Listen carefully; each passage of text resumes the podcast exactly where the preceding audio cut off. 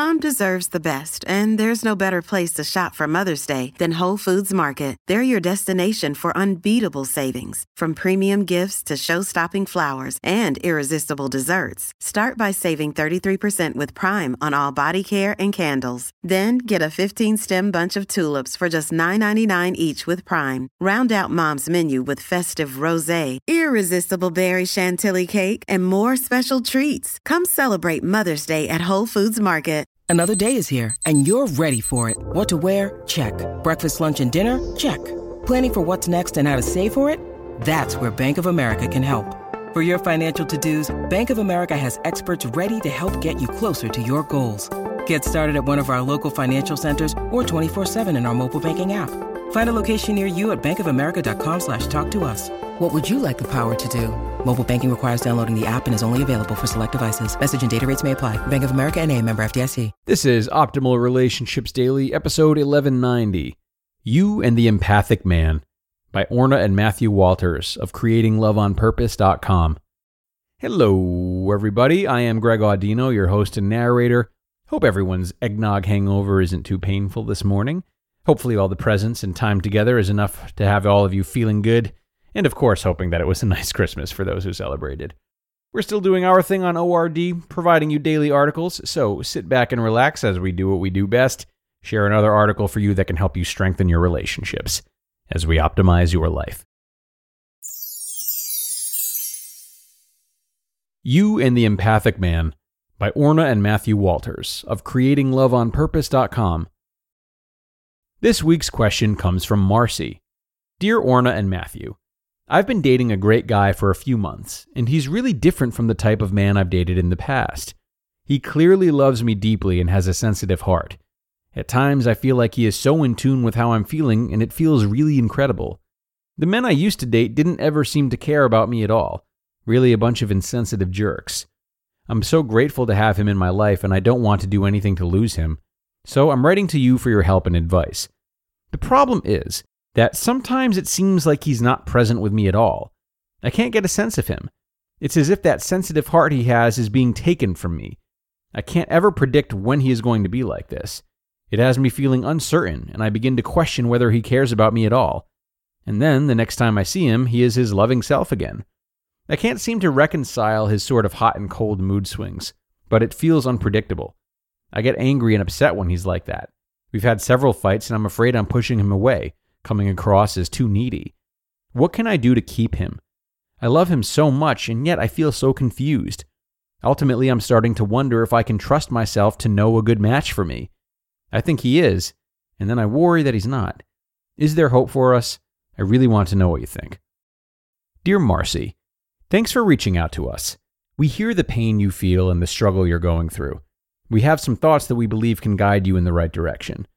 As you've experienced, men come in all types and personalities. The man you're describing is not the typical masculine alpha male that we're led to believe so many women desire.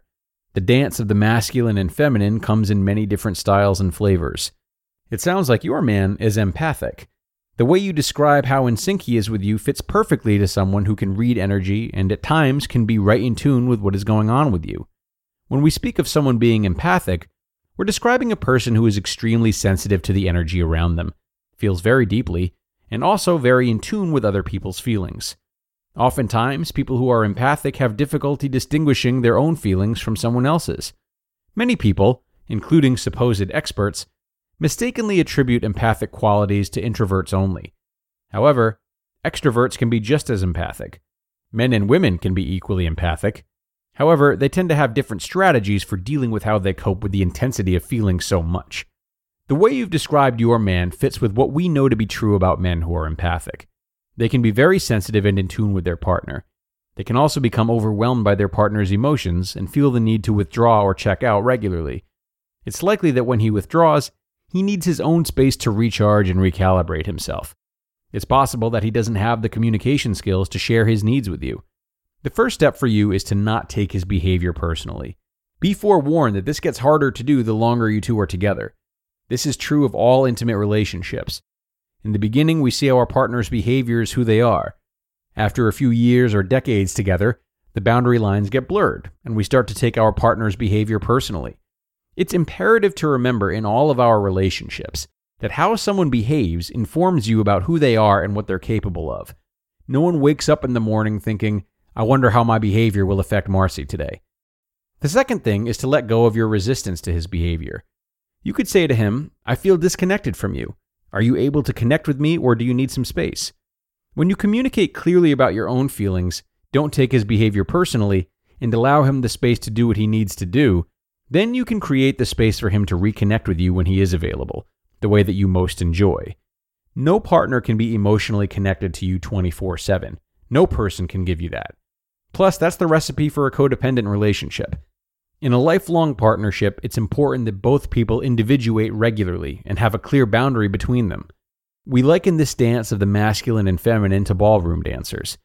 They come together to create a beautiful dance and still remain two different people. The boundary between them remains in place as they each provide different qualities and energies to create the one dance.